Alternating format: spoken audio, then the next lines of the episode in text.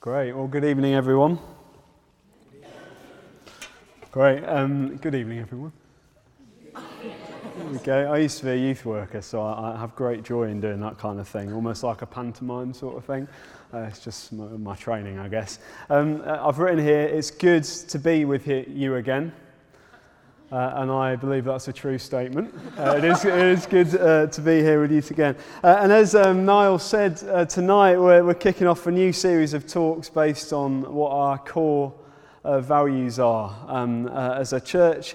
And over the last week, you've heard about um, what we sense God is leading us into in this next year and belong, our vision, what we want to look at together in the evening, um, are the values that we need to embody and live um, in order to fulfill that vision.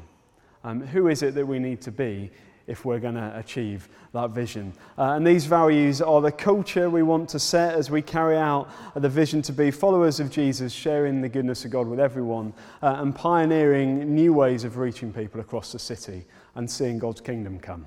Um, so tonight we're looking at the first one, but just to give us an overview of what those um, um, values are courageous, authentic, humble, thankful, trusting God, generous, relational, and fun. They're all right, aren't they? Yeah. Got a very funny noise from the front row. Yeah, they're all right, yeah.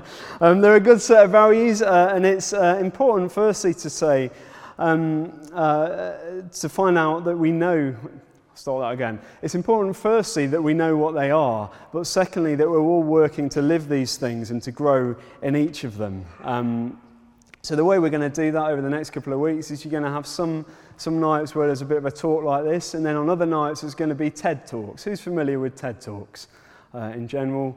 Uh, it's kind of a bit of a thing. So, roughly a 10 minute sort of introduction to a value. And on those nights, there'll be two uh, different of the values um, spoken on, and there'll also be time for discussion and then time to respond together as we commit uh, to what, we, what, what the Lord is asking us to be uh, as a church together. Um, and you'll see that as we go on, Jesus embodied perfectly all of these values and other values too. Um, uh, so it's as we come to Him, allow Him to inform our lives, that we will uh, live more of the life that He made us to live. Um, more of that life in all its fullness that Tom was speaking about at the beginning. Um, but the value we want to start with tonight is that we would be courageous. That we would be courageous. So, uh, just as a way of starting, just turn to someone next to you uh, and tell them how courageous you feel this evening. Go ahead.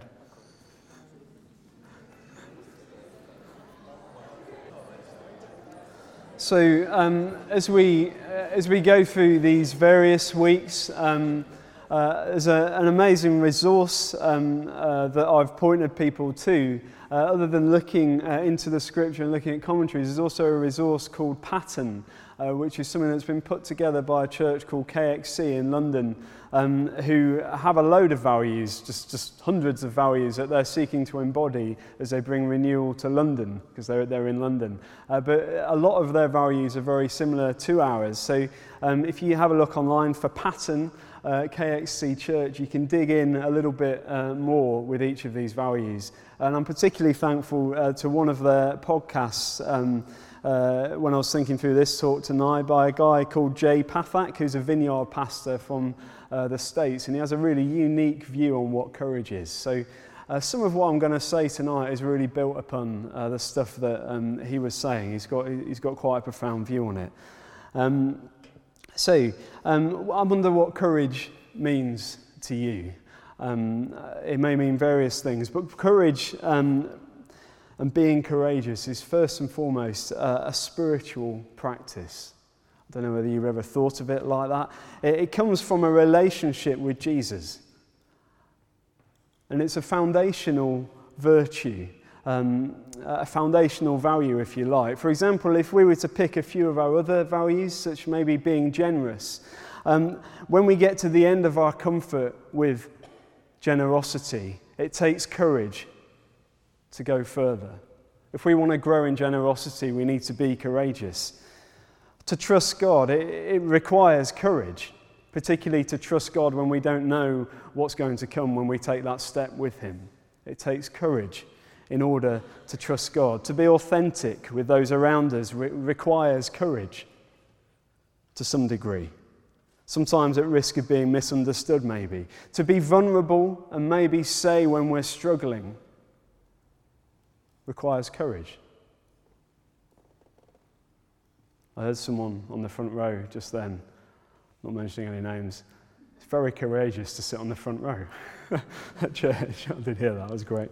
Um, but to pioneer, to pioneer, to pioneer new things, things that we can't yet see, maybe that God's dropped into your heart, maybe a vision that He's given you, takes courage. It takes courage to sit there and receive it from the Lord, but it takes exceptional courage to step forward into what He's asking us to do um, in whatever context you're in. The number one most repeated command in the Bible is do not be afraid. I don't know if you knew that. Um, that was actually news to me when I, when I wrote this talk. Maybe that's not news to you. Um, it's almost as though the feeling I got when I, when I read that, um, God knew something about us. Surprise, surprise. Uh, that perhaps we would turn to fear, and perhaps sometimes we would neglect the call on our lives that He's given us because we have a lack of courage. Do not be afraid, do not fear, have courage. Step forward with me. And all the way through the early church, we see example after example of exceptional courage. I don't know if you've read the book of Acts um, recently. In fact, all they did required just exceptional courage. Um, the reason we're here, the reason we have a church today at all, is because of a load of courageous acts that happened right at the beginning. Maybe the reason you're in church, the reason you've come to know the Lord, or maybe the reason you're on a journey of meeting the Lord is because someone's been courageous to you and said, Come, come along. Let me tell you about this God who I've received that life from. And Acts 4 is a prime example of this. So if you want to open up Acts 4, um, there's some Bibles around, switch your phone on, whatever it is uh, that you do. It's not going to come on the screen. So find Acts 4 in the red Bibles. That uh, starts on page 1095. And Acts is in the New Testament somewhere. 1095. Acts 4 1 to 22. It goes like this. The priests and captain, so just to give some context, um, Peter and John have just healed uh, a lame person, uh, a lame beggar who's been there for years, and it's caused some offence. Uh, that, that's the kind of little context that this story is in. So, Acts 4. Uh, the priests and the captain of the temple guard and the Sadducees um, came up to Peter and John while they were speaking to the people. They were greatly disturbed because the, the apostles were teaching the people, proclaiming in Jesus the resurrection of the dead. They seized Peter and John, and because it was evening, they put them in jail until the next day. But many who heard the message believed, so the number of men who believed grew to about 5,000. That's men, plus everyone else, so whoever, however many that was at the time females, children, who knows. The next day, the rulers, the elders, and the teachers of the law met in Jerusalem. Annas, the high priest, was there, and so was Caiaphas, John, Alexander, and others of the high priest's family. They had Peter and John brought before them and began to question them By what power or what name did you do this? The healing that I spoke about in the previous chapter. Then Peter, filled with the Holy Spirit, said to them, Rulers and elders of the people, if we are being called to account today for an act of kindness shown to a man who was lame and are being asked how he was healed, then know this, you and all people of Israel. It is by the name of Jesus Christ of Nazareth, whom you crucified, but whom God raised from the dead, that this man stands before you healed. Jesus is the stone you builders rejected, which has become the cornerstone. Salvation is found in no one else, for there is no other name under heaven given to mankind by which we must be saved. When they saw the courage of Peter and John and realized that they were unschooled, ordinary men, they were astonished and they took note that these men had been with Jesus. But since they could see the man who had been healed standing there with them, there was nothing they could say. So they ordered them to withdraw from the Sanhedrin and then confer together. What are we going to do with these men? They asked. Everyone living in Jerusalem knows they have performed a notable sign, and we cannot deny it. But to stop this thing from spreading any further among the people, we must warn them to speak no longer to anyone in this name. Then they called them in again and commanded them not to speak or teach at all in the name of Jesus. But Peter and John replied, Which is right in God's eyes, to listen to you or to him? You be the judges. As for us, we cannot help speaking about what we have seen and heard. And after further threats, they let, they, they let them go. They could not decide how to punish them because all the people were praising God for what had happened. For the man who was miraculously healed was over 40 years old. This is the word of the Lord. Thanks be to God. Don't you love that? I've read it a lot over the last week or so, uh, but reading it again then, um, there's something about reading it out loud, isn't there? I don't know whether you do that in your own devotions. Reading scripture out loud, it takes on a whole other uh, meaning when you do. But just to, to, say a little bit on it, the Sadducees uh, were religious leaders. Um, these were the people who um, Peter and John were brought before in this passage. Um, uh, without going massively into it, they had a different view uh, on the Messiah. Um, so they were not looking for a Messiah um, at all at this point. They weren't looking for a Jesus to come, they weren't looking for someone to come and rescue them. Um, and they also denied the idea of the resurrection from the dead. Um, which uh, the apostles claimed in Jesus. So, everything the apostles were saying about Jesus, these people denied. Um, that, that's what's going on. Um, so basically, the apostles were seen as both heretics uh, and disturbers of the peace and enemies of the truth.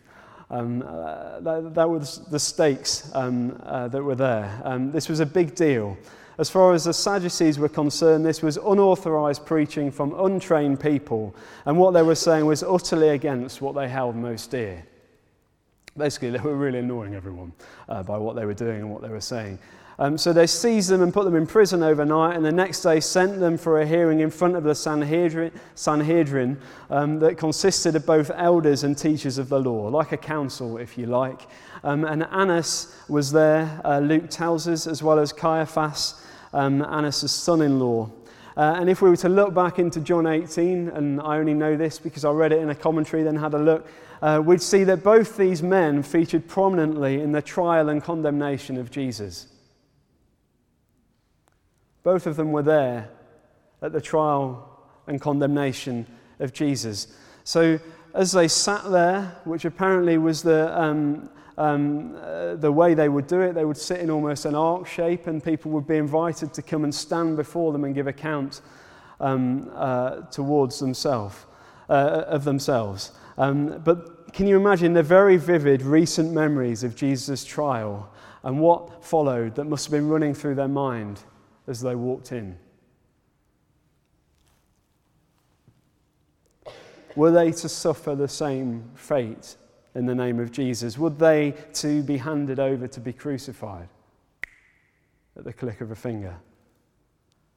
The stakes were really high. I don't know how you'd feel in this particular situation. So they were asked, By what power or by what name did you do this? Um, did you do the healing of the crippled man in the previous chapter? We've got to remember that this is the same Peter that denied Jesus to a local person before Pentecost. And now, after Pentecost, after the outpouring of the Holy Spirit, after receiving the power of the Holy Spirit, he publicly proclaims Jesus in the court where Jesus was tried.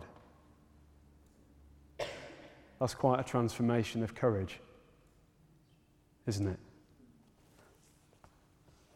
The key was that Peter had encountered the risen Jesus and was filled with the Holy Spirit. That's the change. He had encountered the risen Jesus and he was filled with the Holy Spirit. He knew what Jesus had come to do, and through the Holy Spirit, Jesus was with him, helping him in that moment.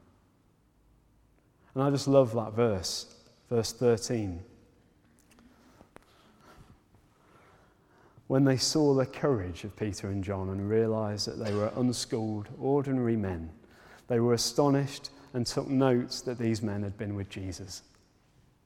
But since they could see a man that had been healed standing there with them, there was nothing they could say. Peter and John were not trained, they were unschooled, they were not, um, they may have well have been articulate, um, uh, but they weren't trained, they weren't schooled, they hadn't received any proper rabbinic training, um, they were just ordinary people.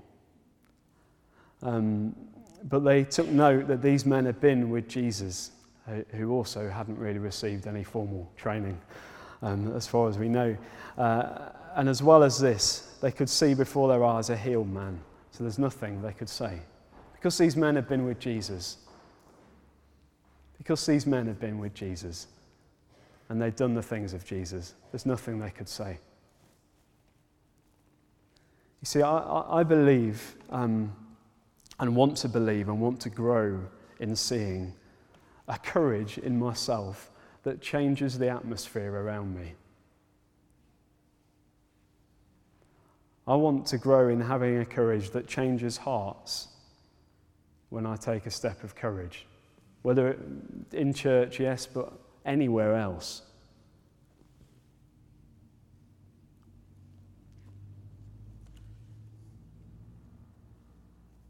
And courage in and with Jesus ultimately points people to where we have our courage from. Wouldn't it be amazing if we were known as people who have been with Jesus? That was just what, what we were marked out as. They, they've been with Jesus. There's nothing we can say. I've got news for us tonight. We're with Jesus right now and as we walk out of here. So, what does this mean for us? I, I love this verse from Joshua. Um, Have I not commanded you, be strong and courageous? Do not be afraid, do not be discouraged, for the Lord your God will be with you wherever you go. And we've heard it over the last couple of weeks. It's, it's, it's partly what we're pinning things on. The Lord has asked us to be strong and courageous, saying that He'll be with us wherever we go. Uh, and it's often quoted, I absolutely love it. But what does it mean to cultivate a life of courage? What does it mean to live as though that verse is true day by day? We're empowered by the Holy Spirit, um, and that's why we spend time and uh, we emphasize that when we gather together. We want to spend time and allow the Holy Spirit, that is the Holy Spirit of God, to come and breathe upon us. Um, but we're empowered not just to think about ourselves, um, with that, uh, but to risk. To risk, to have courage, to potentially suffer, as we know they did in the early church, to maybe be misunderstood for the sake of making Jesus known in this city. And Jesus is able to say again and again that I'm not just doing what I want to do, but I'm doing what my Father wants to do. And that's quite different, isn't it? I'm not filled with the Spirit to just do whatever the heck I like. Jesus is saying, no. It's so that I do what my Father wants to do.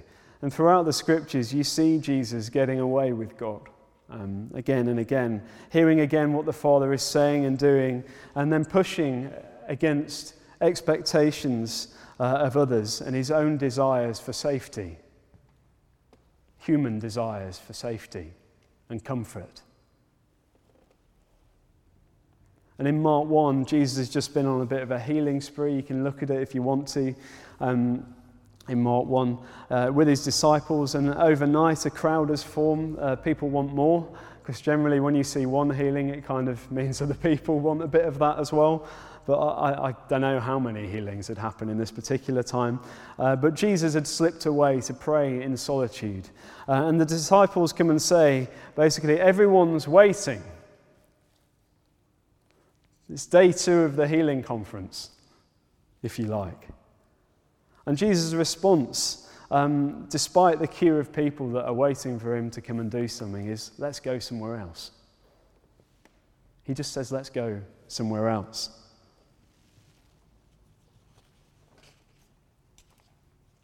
Very early in the morning, while it was still dark, Jesus got up, left the house, went off to a solitary place where he prayed. And Simon and his companions went, companions went to look for him. And when they found him, they exclaimed, Everyone's looking for you.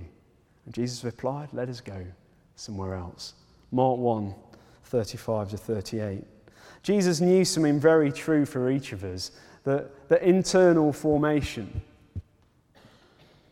that formation of staying close to the Father and hearing his voice, is what allows us to live courageously. Internal formation of staying close to the Father and hearing his voice is what allows us to live courageously. You're going to love this next slide. I got kind of into this. Um, so uh, here's a few equations for you. You see, simply staying being filled, I can't remember what I put on it. Internal formation, simply staying being film, filled, um, or just doing the internal formation without the flow of courageous acts leads us to navel gazing and eventually to stagnation. We just become a bit stagnant. And I think there's another word that does it, and we may all feel this at times. We feel a bit bored, we feel a bit cynical. We, we actually begin to feel disempowered because we're not doing anything. So, simply doing the formation with no flow of courage, courageous acts, leads us to navel gazing. Taking risk, having that courageous flow without the internal formation, without spending time in the Father's presence, leads us to hurting ourselves or hurting others, or maybe becoming a bit showy. Or maybe just a bit disillusioned in the end. Because ultimately we're just doing our thing, trying to give it the big one, be courageous, but we've got no power. But internal formation with an outflow of courageous flow leads to seeing the kingdom come. This is not new. It's just, I've just said it slightly differently. Kingdom advancement. There's a need to get into the flow of grace with this and allow a closeness to God and a response. Use me, make me bold, make me courageous to see your kingdom advance, to see everything of Jesus come true right here, or right out where I live, right in my workplace, wherever it might be. And in talks such as this, the temptation is often to talk about the remarkable acts of courage. Um, uh, and they're remarkable because they probably are quite remarkable. Um, uh, the, the, the kind of people that have those remarkable stories do that effortlessly uh, in some way, uh, and we almost begin to put them on a pedestal. Um, but what can be dangerous with that, with the massive stories, uh, is it can maybe feel a little bit unreachable for us normal people that it speaks about in that passage. Um, how do we grow in this? Um, I'd like to tell you an uninspiring story from my own life, if that's okay. Um, I hope I hold your attention for this. Um, I have the, I've written here, I have the most uninspiring story to tell you about my week. Um, uh, with my journey with courage this week, um, and I was thinking, for I have other stories that I could have picked up on from a little bit further back, maybe boom stories, uh, praying for the sick, um, seeing people healed, leading people to faith, uh, moving across the country to different places, different churches because God said so um, uh, stepping out in prayer ministry, uh, having a go at evangelism, whatever it might be. I've got some stories. You've probably all got a few stories that you might call upon. But I was challenged to say, what was this week? Not last year. What was this week? Um, so, as I was thinking through what to say tonight, uh, I put some time aside to do that on Thursday primarily. And I was sat um, uh, thinking about courage in my study at home with the heating on, my door shut, and with very nice coffee. I'm feeling very courageous um, as I sat there. Um, and I thought to myself, how about I offer myself to God right now and just walk out the house and see what happens? Um, so I did. Um, so I asked God, What are you doing? And I continued to ask Him this on a 30 minute walk. It was drizzling a little bit, so I put my hood up to begin with. Um, uh, and then I had to put my, my hood down, thinking I wasn't approachable enough. So then it started torrentially raining, so I had to put my hood back up. So there's quite a process going on. Um, but I was expecting to see several people to pray for for healing uh, instantly. I didn't really see anyone that overtly needed healing. So, not that. I, expect, I asked God for a few words as I walked past people. Probably looked a bit weird eyeballing them when I didn't know them. Um, and nothing particularly landed. So I thought, well, that, that doesn't seem to be happening. Um, in fact, there was one point on my little walk where I really didn't see anyone at all.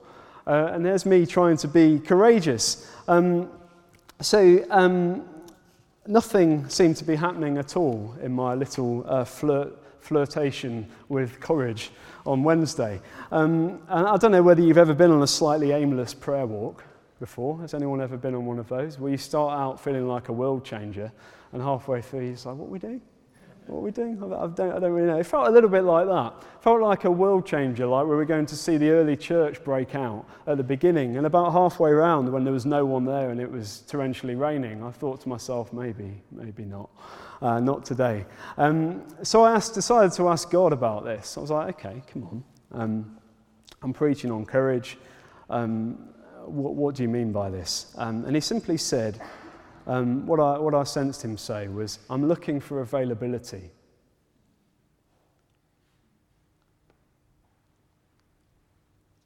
I'm looking for availability. And then he said to me, it was courageous to make yourself available today in a limited time you had to write a talk.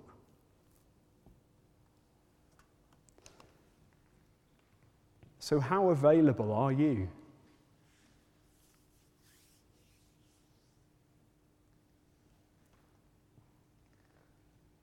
What if every day you did something a little more courageous?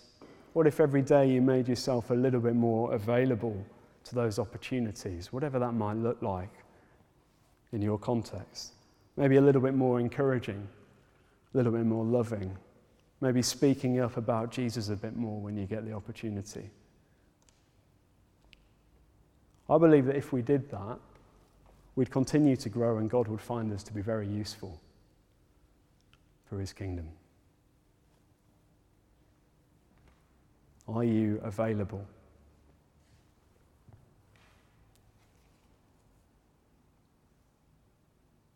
What are you doing, Lord, today? Show me. And crack on. See what he says. Final thing I'm going to say, and then we're going to respond.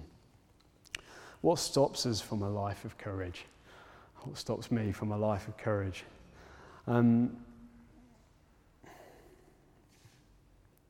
I think comfort is one. I don't know whether that is one for you.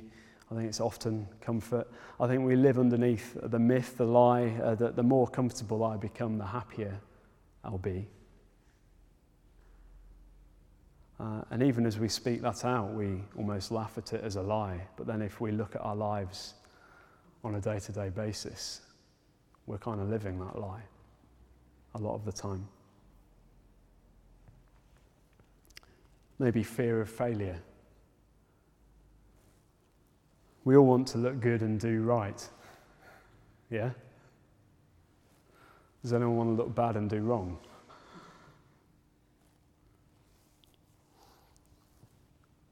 I think we have to look a bit foolish and make mistakes in order to grow.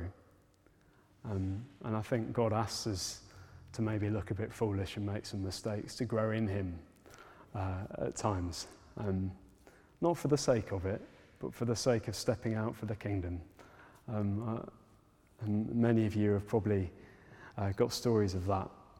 But I only think we get better by doing it wrong. Maybe for some of us, that fear of failure is based on the past. Someone uh, in our staff team, we were, were sharing things, and just a sense of disillusionment where there's been failure in the past. So it just kind of stopped us. Um, Another one is uh, that sense of being um, that you're going to be found out, that people are going to think you're a fraud. Um, uh, that, that's one I think that can stop us in our tracks. Um, but we're all frauds because none of us could get back to Jesus. Um, so it's all by grace anyway. We're not going to be found out. We already have when Jesus looked directly into us and says, You're loved and forgiven. Um, so that's that one gone. If we want to grow in courage, we start being courageous. Um, so much of what um, how to grow spiritually is we can't just think about it, we have to do it. And we have to practice it. Um, I don't know about you, but I want to look on the outside um, the way I believe on the inside. Because I think that's integrity. But I also think that takes courage to join those two things together. Um, and we only get that through internal formation and being available for God to give us opportunities to be courageous. That time with the Father, hearing his, his voice, his love again for us, then being available for opportunities to be courageous um, wherever we are. So I'd love to just take a moment before we respond. Um, we'll do some ministry just to, uh, just to discuss amongst one another what are, what are the things that stop you being courageous? And then we're going to give them to the Lord and He's going to breathe on it and bring it to life. Um, uh, if that sounds good. So turn to those around you. What, what stops you being courageous? And then we'll pray. Go for it.